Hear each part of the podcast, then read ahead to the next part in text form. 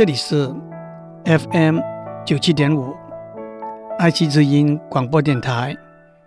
您所收听的是我爱谈天，你爱笑，我是刘炯郎。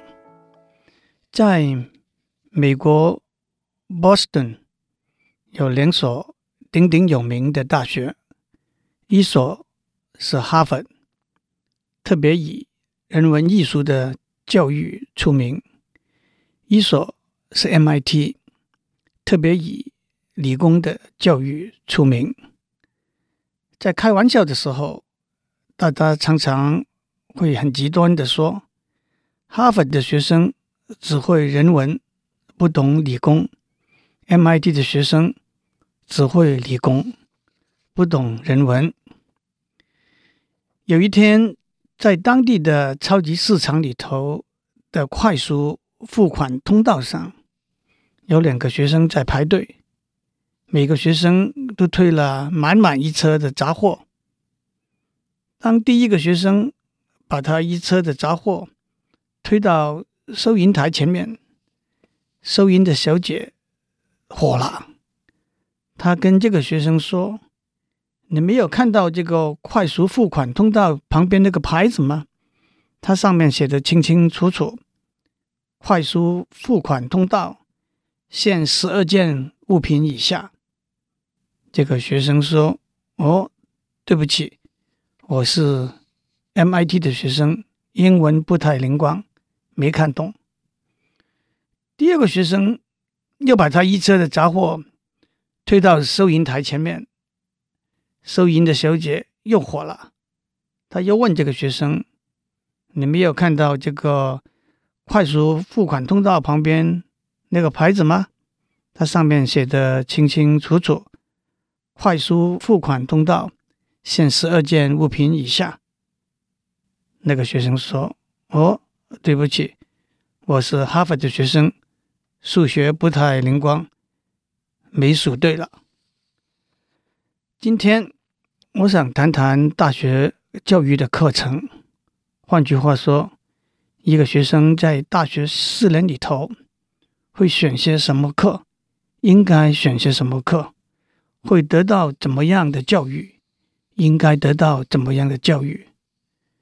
当然，这个题目跟现在在大学里头的老师和同学有直接的关系。但是，我也希望这个题目对已经毕业的朋友们。还在念中学的同学们，大中小学的老师们、家长们和关心我们下一代教育的每一个人，这一个题目都会是一个有兴趣而且重要的题目。在大学里头，不同的科系大致可以分成两类：一类是专业教育 （professional training），例如工程。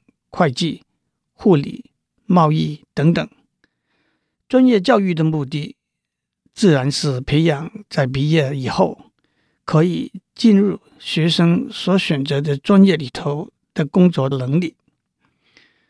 另外一类是人文艺术教育 （liberal arts education），也可以叫做通才教育 （general education）。liberal arts education。还有一个很不错的中文翻译，博雅教育，那就是广博、优雅的教育。博也是 liberal 这个字里头博的音节，雅也是 arts 这个字里头 art 的音节。人文艺术教育的科系包括中文。英语、音乐、数学等等，在专业教育和人文艺术教育的分类中，台湾的大学教育制度和美国的大学教育制度有一个不同的地方：医学、法律、商业管理等专业教育，在台湾都是在大学就开始的，但是在美国。学生先接受四年的人文艺术教育，拿到学士学位之后，才进入医学院、法学院、商业管理学院等等。当然，受过工程、会计等专业教育的学生，也可以申请进医学院、法学院。其实，我觉得四年的通才教育加上后续的专业教育是一个很好的模式。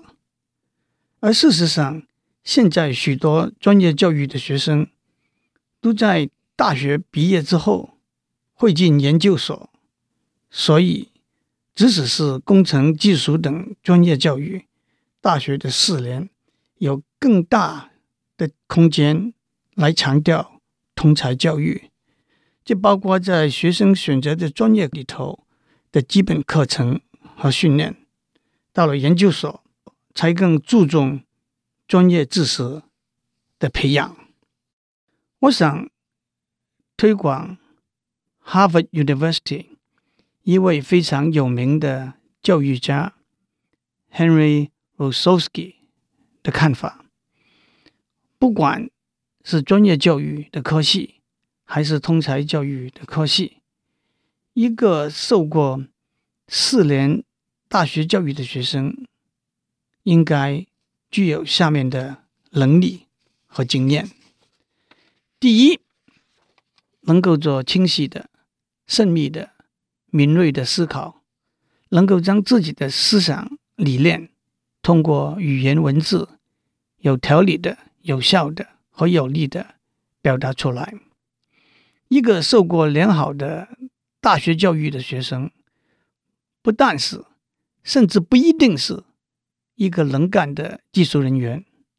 最重要的，他是一个能够做独立思考和有充分表达能力的人。第二，对道德和伦理。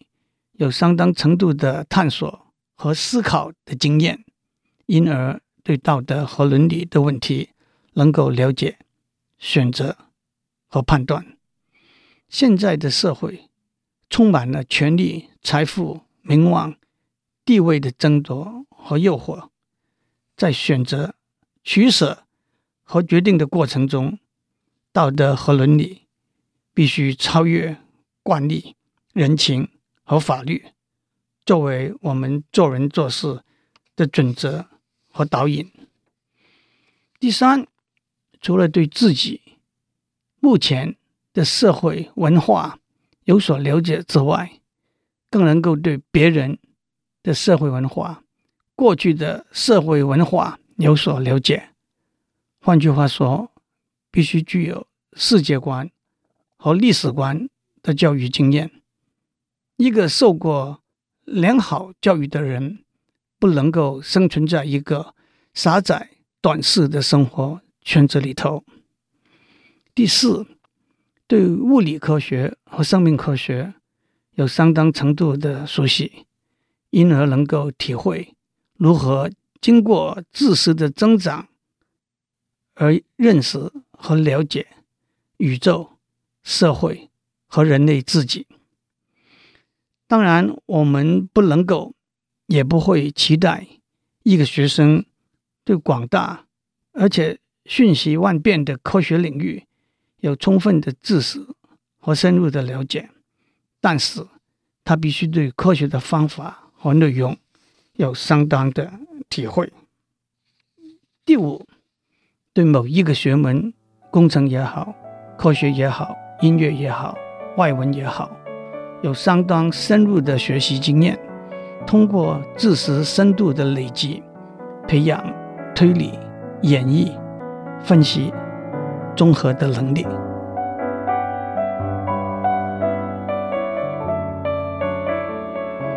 我们在上面讲到，大学四年教育里头五个重要的方向和范围，在四年的课程里头。很粗略的划分是有两年花在学生选择的专业里头，那也就是 Henry Rosowski 讲的第五点。有半年是让学生选他喜欢选的课程，剩下来的一年半可以分配在通识教育上面。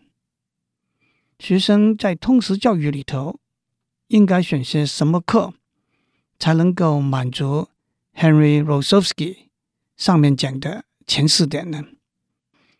在很多学校里头，美国也好，台湾也好，通识教育很容易变成营养学分，那就是非常容易的，或者是广泛而没有深度的题目，或者是时髦另类的题目，来吸引学生，这都失掉了通识教育的原意和精神。那么，通识教育应该包括些什么课程呢？不久以前，我读了一篇登在《New York Times》的文章。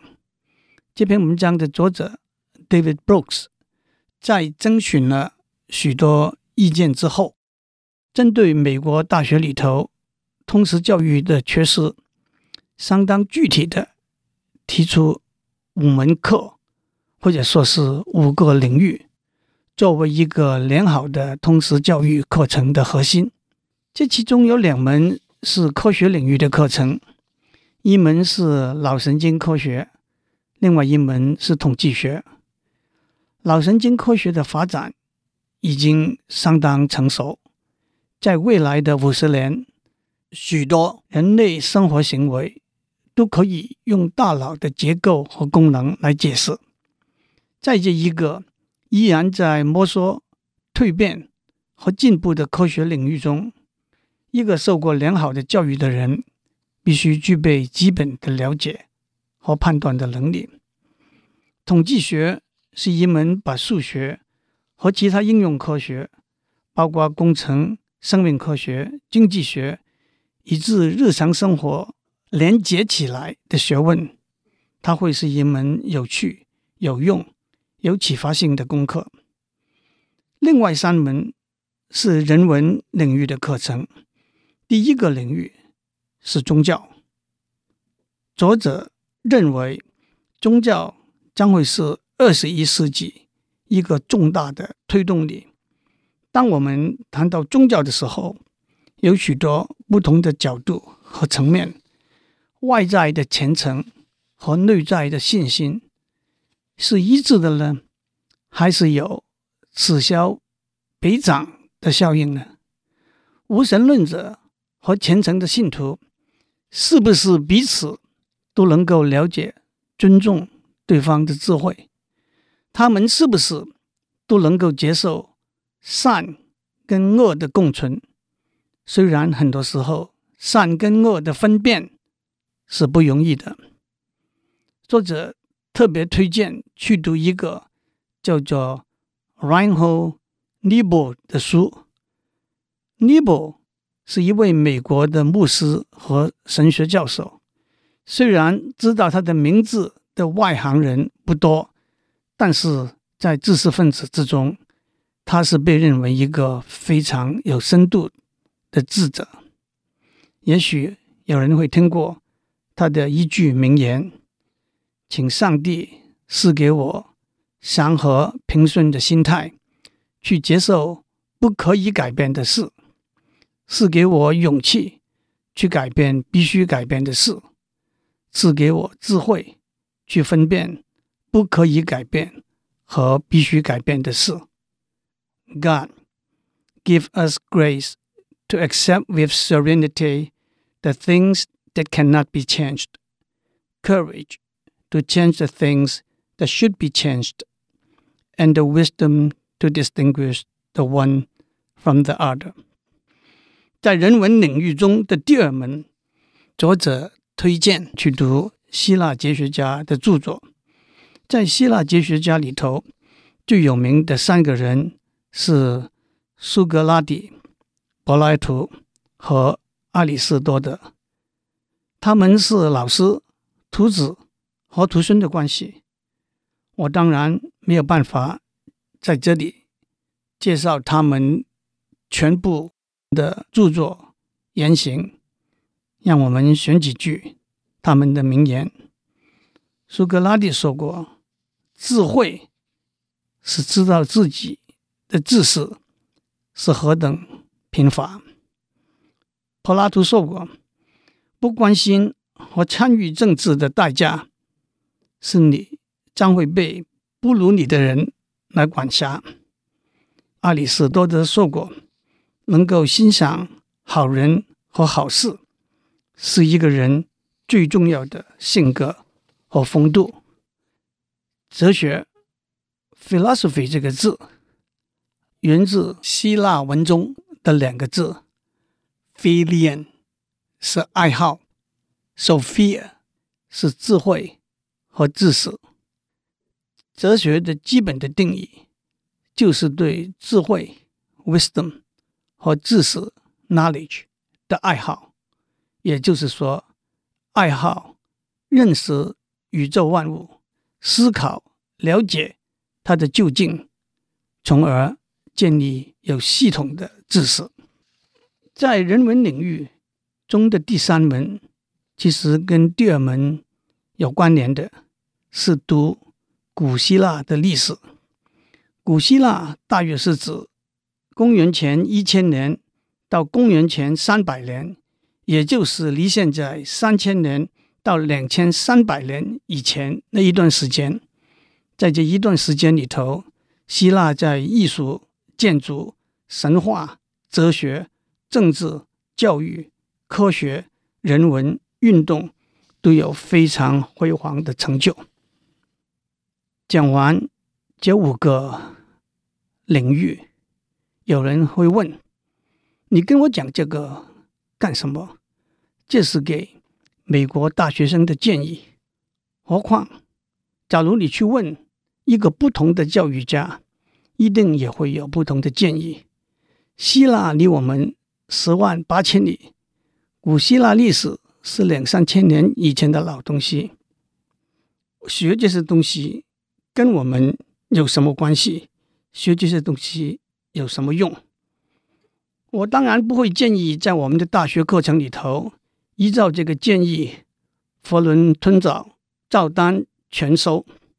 但是，我觉得值得我们思考的是，美国离希腊也是十万八千里，古希腊历史对他们来说也是两三千年以前的老东西。美国是一个科技最发达、全球第一名的资本主义大国。为什么对培养一个有教育的大学生，他们的教育家会觉得这些是重要的内容和课题呢？会觉得需要这样的广度和深度了。教育不能够以有没有用作为主要的衡量标的，教育不应该被狭窄的时空观念来限制，教育没有速成的捷径，教育不应该有本小利大。买一送一的侥幸心态，教育不能像泡面一样用开水一泡就可以吃了，教育不能够像棉花糖一样甜甜的、松松的入口即化，教育不能像铁氟龙 （Teflon） 一样，只是在表面上薄薄的一层材料，教育不能像免洗的碗筷用过一次就给丢掉了。胡适先生说过：“为学要如金字塔，又能广大又能高。”其实，除了广大和高之外，金字塔历过几千年的风霜，还是屹立不移。也正是教育的本质和精神。祝您有一个心灵开放、脑力激荡的一天。我们下周再见。